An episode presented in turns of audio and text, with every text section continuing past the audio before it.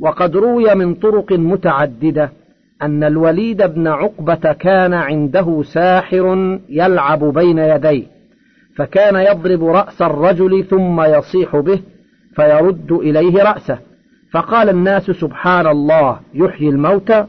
ورآه رجل من صالحي المهاجرين فلما كان الغد جاء مشتملا على سيفه وذهب يلعب لعبه ذلك فاخترط الرجل سيفه فضرب عنق الساحر وقال إن كان صادقا فليحيي نفسه وتلا قوله تعالى أتأتون السحر وأنتم تبصرون فغضب الوليد إذ لم يستأذنه في ذلك فسجنه ثم أطلقه والله أعلم. وقال الإمام أبو بكر الخلال أخبرنا عبد الله بن أحمد بن حنبل حدثني أبي أخبرنا يحيى بن سعيد حدثني أبو إسحاق عن حارثة قال كان عند بعض الأمراء رجل يلعب فجاء جندب مشتملا على سيفه فقتله.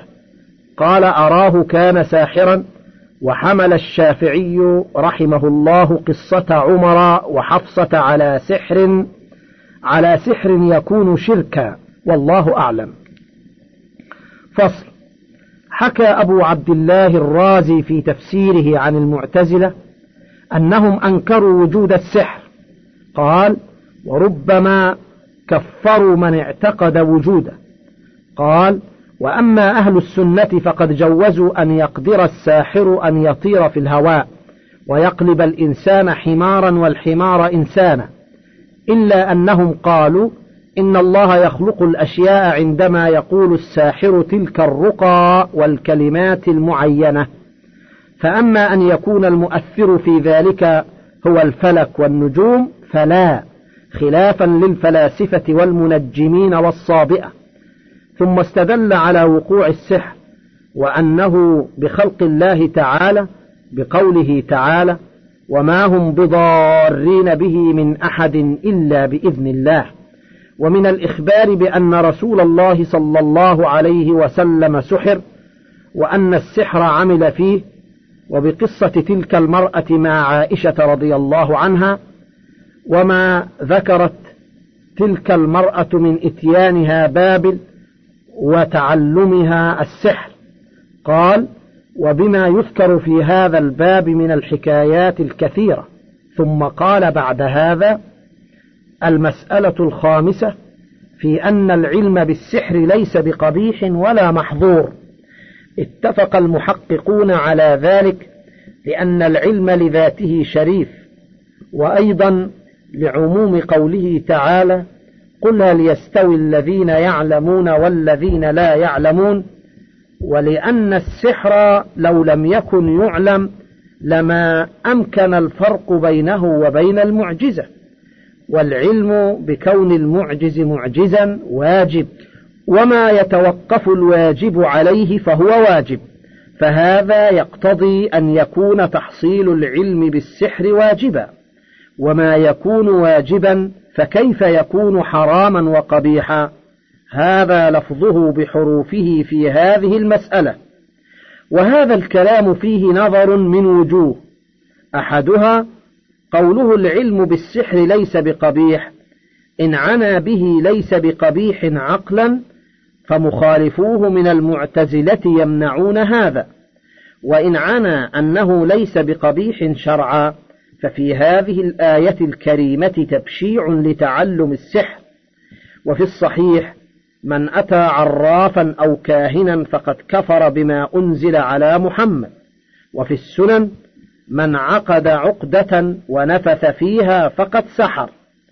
وقوله ولا محظور اتفق المحققون على ذلك. كيف لا يكون محظورا مع ما ذكرناه من الآية والحديث؟ واتفاق المحققين يقتضي أن يكون قد نص على هذه المسألة أئمة العلماء أو أكثرهم وأين نصوصهم على ذلك؟ ثم إدخاله علم السحر في عموم قوله تعالى قل هل يستوي الذين يعلمون والذين لا يعلمون؟ فيه نظر لأن هذه الآية إنما دلت على مدح العالمين العلم الشرعي. ولم قلت إن هذا منه ثم ترقيه إلى وجوب تعلمه بأنه لا يحصل العلم بالمعجز إلا به. ضعيف بل فاسد. لأن أعظم معجزات رسولنا عليه الصلاة والسلام هي القرآن العظيم الذي لا يأتيه الباطل من بين يديه ولا من خلفه تنزيل من حكيم حميد. ثم إن العلم بأنه معجز لا يتوقف على علم السحر أصلا. ثم من المعلوم بالضرورة أن الصحابة والتابعين وأئمة المسلمين وعامتهم كانوا يعلمون المعجز ويفرقون بينه وبين غيره ولم يكونوا يعلمون السحر ولا تعلموه ولا علموه والله أعلم. ثم قد ذكر أبو عبد الله الرازي أن أنواع السحر ثمانية. الأول سحر الكذابين والكشدانيين الذين كانوا يعبدون الكواكب السبعة المتحيرة وهي السيارة وكانوا يعتقدون أنها مدبرة العالم وأنها تأتي بالخير والشر وهم الذين بعث الله إليهم إبراهيم الخليل صلى الله عليه وسلم مبطلا لمقالتهم ورادا لمذهبهم. وقد استقصى في كتاب السر المكتوم في مخاطبة الشمس والنجوم المنسوب إليه كما ذكرها القاضي ابن خلكان وغيره ويقال إنه تاب منه. وقيل بل صنفه على وجه إظهار الفضيلة لا على سبيل الاعتقاد. وهذا هو المضمون به. إلا أنه ذكر فيه طريقهم في مخاطبة كل من هذه الكواكب السبعة وكيفية ما يفعلون وما يلبسونه وما يتمسكون به. قال والنوع الثاني سحر أصحاب الأوهام والنفوس القوية ثم استدل على أن الوهم له تأثير بأن الإنسان يمكنه أن يمشي على الجسر الموضوع على وجه الأرض ولا يمكنه المشي عليه إذا كان ممدودا على نهر أو نحوه. قال وكما أجمعت الأطباء على نهي المرعوف عن النظر إلى الأشياء الحمر والمصروع إلى الأشياء القوية اللمعان أو الدوران وما ذاك إلا لأن النفوس خلقت مطيعة للأوهام. قال وقد اتفق العقلاء على أن الإصابة بالعين حق وله أن يستدل على ذلك بما ثبت في الصحيح أن رسول الله صلى الله عليه وسلم قال العين حق ولو كان شيء سابق القدر لسبقته العين. قال فإذا عرفت هذا فنقول النفس التي تفعل هذه الأفاعيل قد تكون قوية جدا فتستغني في هذه الأفاعيل عن الاستعانة بالآلات والأدوات وقد تكون ضعيفة فتحتاج إلى الاستعانة بهذه الآلات وتحقيقه إن النفس إذا كانت متعلية على البدن شديدة الانجذاب إلى عالم السماوات صارت كأنها روح من الأرواح السماوية فكانت قوية على التأثير في مواد هذا العالم.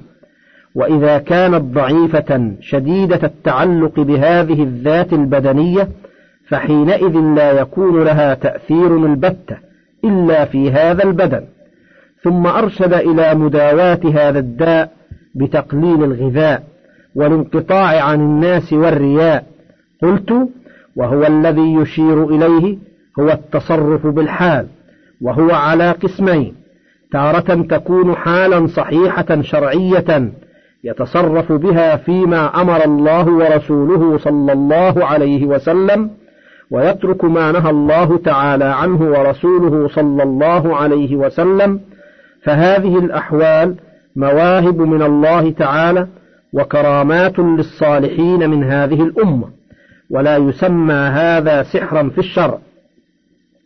وتارة تكون الحال فاسدة لا يمتثل صاحبها ما أمر الله ورسوله صلى الله عليه وسلم ولا يتصرف بها في ذلك. فهذه حال الأشقياء المخالفين للشريعة ولا يدل إعطاء الله إياهم هذه الأحوال على محبته لهم. كما أن الدجال له من الخوارق للعادات ما دلت عليه الأحاديث الكثيرة مع أنه مذموم شرعا لعنه الله. وكذلك من شابهه من مخالف الشريعة المحمدية على صاحبها أفضل الصلاة والسلام. وبسط هذا يطول جدا وليس هذا موضعه. قال والنوع الثالث من السحر الاستعانة بالأرواح الأرضية وهم الجن. خلافا للفلاسفة والمعتزلة وهم على قسمين مؤمنون وكفار وهم الشياطين. قال واتصال النفوس الناطقة بها أسهل من اتصالها بالأرواح السماوية لما بينهما من المناسبة والقرب. ثم إن أصحاب الصنعة وأرباب التجربة شاهدوا أن الاتصال بهذه الأرواح الأرضية يحصل بأعمال سهلة قليلة من الرقى والدحن والتجريد. وهذا النوع هو المسمى بالعزائم وعمل التسخير. النوع الرابع من السحر التخيلات والأخذ بالعيون والشعبذة. ومبناه على أن البصر قد يخطئ ويشتغل بالشيء المعين دون غيره. ألا ترى ذا الشعبذة الحاذق يظهر عمل شيء يذهل أذهان الناظرين به ويأخذ عيونهم إليه حتى إذا استفرغهم الشغل بذلك الشيء بالتحديق ونحوه عمل شيئا آخر عملا بسرعة شديدة وحينئذ يظهر لهم شيء آخر غير ما انتظروه فيتعجبون منه جدا ولو أنه سكت ولم يتكلم بما يصرف الخواطر إلى ضد ما يريد أن يعمله ولم تتحرك النفوس والأوهام إلى غير ما يريد إخراجه لفطن الناظرون لكل ما يفعله. قال وكلما كانت الأحوال تفيد حسن البصر نوعا من أنواع الخلل أشد كان العمل أحسن مثل أن يجلس المشعبث في موضع مضيء جدا أو مظلم فلا تخف القوة الناظرة على أحوالها والحالة هذه. قلت وقد قال بعض المفسرين إن سحر السحرة بين يدي فرعون إنما كان من باب الشعبذة. ولهذا قال تعالى فلما ألقوا سحروا أعين الناس واسترهبوهم وجاءوا بسحر عظيم. وقال تعالى يخيل إليه من سحرهم أنها تسعى. قالوا ولم تكن تسعى في نفس الأمر والله أعلم. النوع الخامس من السحر الأعمال العجيبة التي تظهر من تركيب آلات مركبة على النسب الهندسية. كفارس على فرس في يده بوق كلما مضت ساعة من النهار ضرب بالبوق من غير أن يمسه أحد. ومنها الصور التي تصورها الروم والهند حتى لا يفرق الناظر بينها وبين الإنسان حتى يصورونها ضاحكة وباكية إلى أن قال فهذه الوجوه من لطيف أمور التخايل قال وكان سحر سحرة فرعون من هذا القبيل. قلت يعني ما قاله بعض المفسرين إنهم عمدوا إلى تلك الحبال والعصي فحشوها زئبقا فصارت تتلوى بسبب ما فيها من ذلك الزئبق فيخيل إلى الرائي أنها تسعى باختيارها. قال الرازي ومن هذا الباب تركيب صندوق الساعات. ويندرج في هذا الباب علم جر الأثقال بالآلات الخفيفة. قال وهذا في الحقيقة لا ينبغي أن يعد من باب السحر لأن لها أسبابا معلومة يقينية من اطلع عليها قدر عليها. قلت ومن هذا القبيل حيل النصارى على عامتهم بما يرونهم إياه من الأنوار كقضية قمامة الكنيسة التي لهم ببلد المقدس وما يحتالون به من إدخال النار خفية إلى الكنيسة وإشعال ذلك القنديل بصنعة لطيفة تروج على الطغام منهم وأما الخواص فهم معترفون بذلك ولكن يتأولون ولكن يتأولون أنهم يجمعون شمل أصحابهم على دينهم فيرون ذلك سائغا لهم. وفيهم شبهة على الجهلة الأغبياء من متعبد الكرامية الذين يرون جواز وضع الأحاديث في الترغيب والترهيب. فيدخلون في عداد من قال رسول الله صلى الله عليه وسلم فيهم من كذب علي متعمدا فليتبوأ مقعده من النار. وقوله حدثوا عني ولا تكذبوا علي فإنه من يكذب علي يلج النار. ثم ذكرها هنا حكاية عن بعض الرهبان وهو أنه سمع صوت طائر حزين الصوت ضعيف الحركة. فإذا سمعته الطيور ترق له فتذهب فتلقي في وكره من ثمر الزيتون ليتبلغ به. فعمد هذا الراهب إلى صنعة طائر على شكله وتوصل إلى أن جعله أجوف فإذا دخلته الريح يسمع منه صوت كصوت ذلك الطائر وانقطع في صومعة ابتناها وزعم أنها على قبر بعض صالحيهم. وعلق ذلك الطائر في مكان منها فإذا كان زمان الزيتون فتح بابا من ناحيته فيدخل الريح إلى داخل هذه الصورة فيسمع صوتها كل طائر في شكله أيضا فتأتي الطيور فتحمل من الزيتون شيئا كثيرا فلا ترى النصارى إلا ذلك الزيتون في هذه الصومعة ولا يدرون ما سببه. ففتنهم بذلك وأوهم أن هذا من كرامات صاحب هذا القبر. عليهم لعائن الله المتتابعة إلى يوم القيامة. قال الرازي النوع السادس من السحر الاستعانة بخواص الأدوية يعني في الأطعمة والدهانات. قال واعلم أنه لا سبيل إلى إنكار الخواص فإن تأثير المغناطيس مشاهد.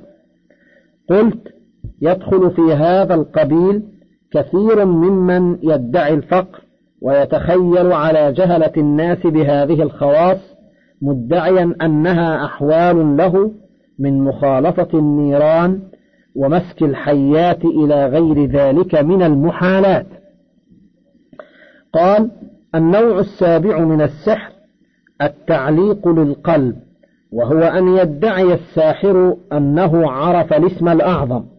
وأن الجن يطيعونه وينقادون له في أكثر الأمور. فإذا اتفق أن يكون السامع لذلك ضعيف العقل قليل التمييز اعتقد أنه حق وتعلق قلبه بذلك وحصل في نفسه نوع من الرعب والمخافة فإذا حصل الخوف ضعفت القوى الحساسة فحينئذ يتمكن الساحر أن يفعل ما يشاء. قلت هذا النمط يقال له التنبلة وإنما يروج على على على الضعفاء العقول من بني آدم. وفي علم الفراسة ما يرشد إلى معرفة كامل العقل من ناقصه. فإذا كان النبيل حاذقا في علم الفراسة عرف من ينقاد له من الناس من غيره. قال النوع الثامن من السحر السعي بالنميمة والتقريب من وجوه خفيفة لطيفة. وذلك شائع في الناس.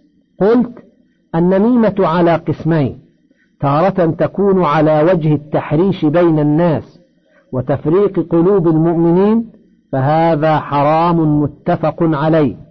فأما إن كانت على وجه الإصلاح بين الناس وائتلاف كلمة المسلمين كما جاء في الحديث ليس بالكذاب من ينم خيرا أو يكون على وجه التخذيل والتفريق بين جموع الكفرة فهذا أمر مطلوب كما جاء في الحديث الحرب خدعة وكما فعل نعيم بن مسعود في تفريقه بين كلمة الأحزاب وبين قريظة.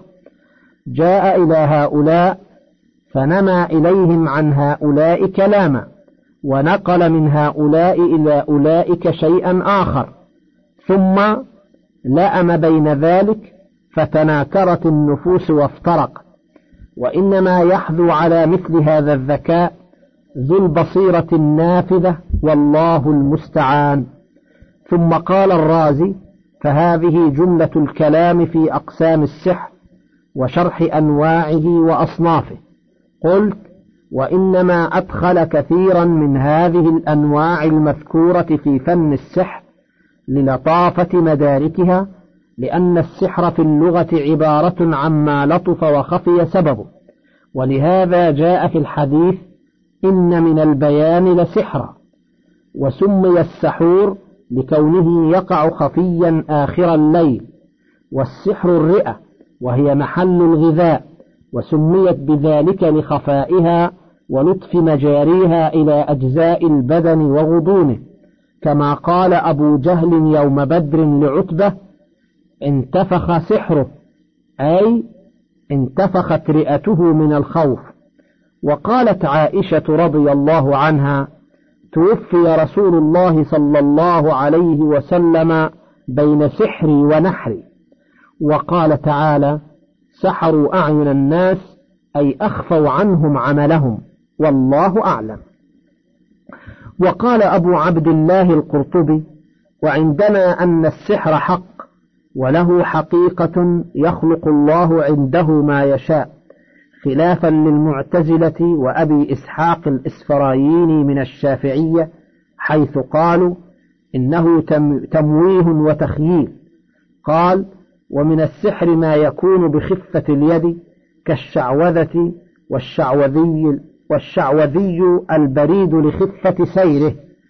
قال ابن فارس وليست هذه الكلمة من كلام أهل البادية.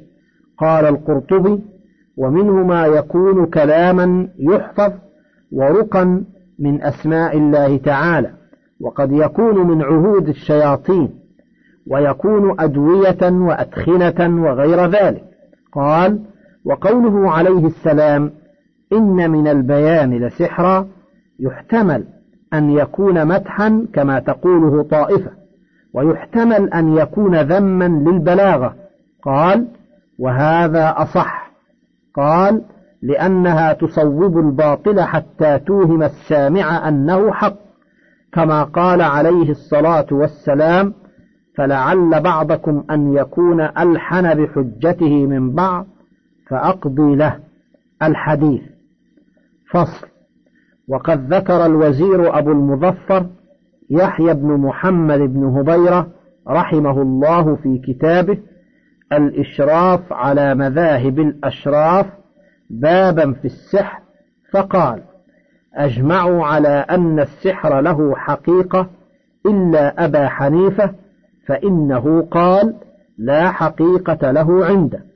واختلفوا في من يتعلم السحر ويستعمله.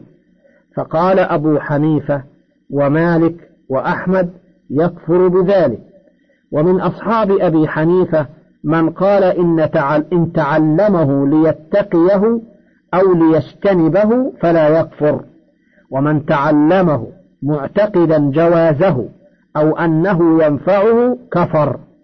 وكذا من اعتقد أن الشياطين تفعل له ما يشاء فهو كافر.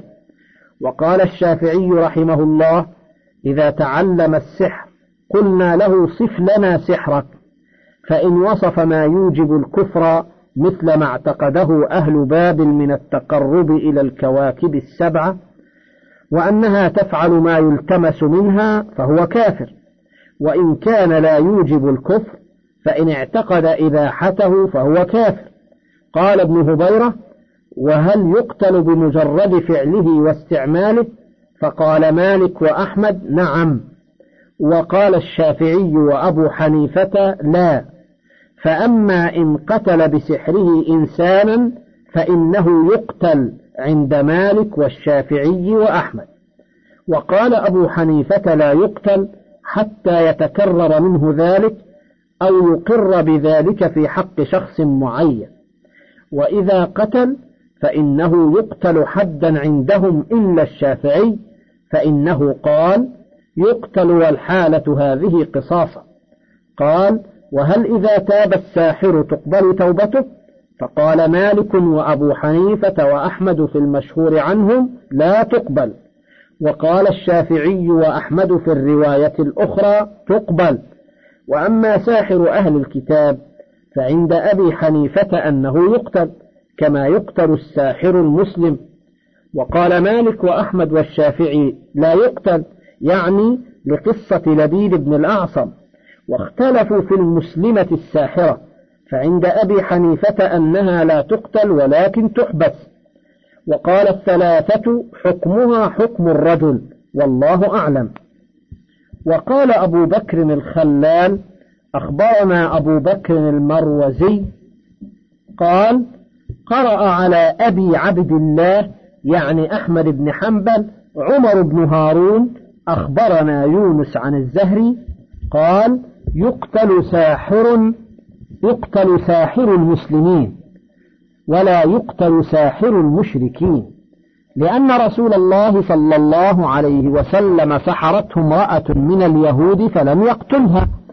وقد نقل القرطبي عن مالك رحمه الله أنه قال في الذمي يقتل إن قتل سحره وحكى ابن خويز من داد عن مالك روايتين في الذمي إذا سحر. إحداهما أنه يستتاب فإن أسلم وإلا قتل. والثانية أنه يقتل وإن أسلم.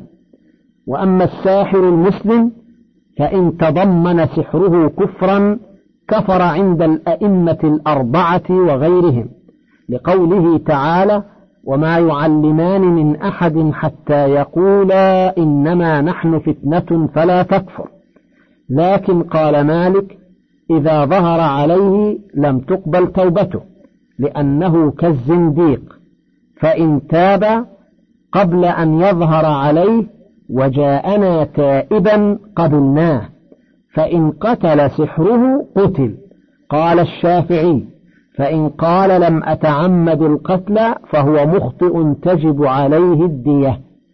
مسألة وهل يسأل الساحر حلا لسحره فأجاز سعيد بن المسيب فيما نقله عنه البخاري وقال عامر الشعبي لا بأس بالنشرة وكره ذلك الحسن البصري.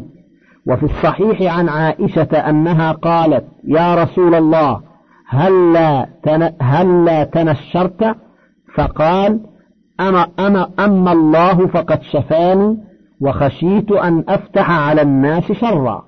وحكى القرطبي عن وهب أنه قال يؤخذ سبع ورقات من سدر فتدق بين حجرين ثم تضرب بالماء ويقرأ عليها آية الكرسي ويشرب منها المسحور ثلاث حسوات ثم يغتسل بباقيه فإنه يذهب ما به وهو جيد للرجل الذي يؤخذ عن امرأته. قلت أنفع ما يستعمل لإذهاب السحر ما أنزل الله على رسوله في إذهاب ذلك وهما المعوذتان. وفي الحديث لم يتعوذ المتعوذ لم يتعوذ المتعوذ بمثلهما. وكذلك قراءة آية الكرسي فإنها مطردة للشيطان. من فضلك تابع بقية المادة.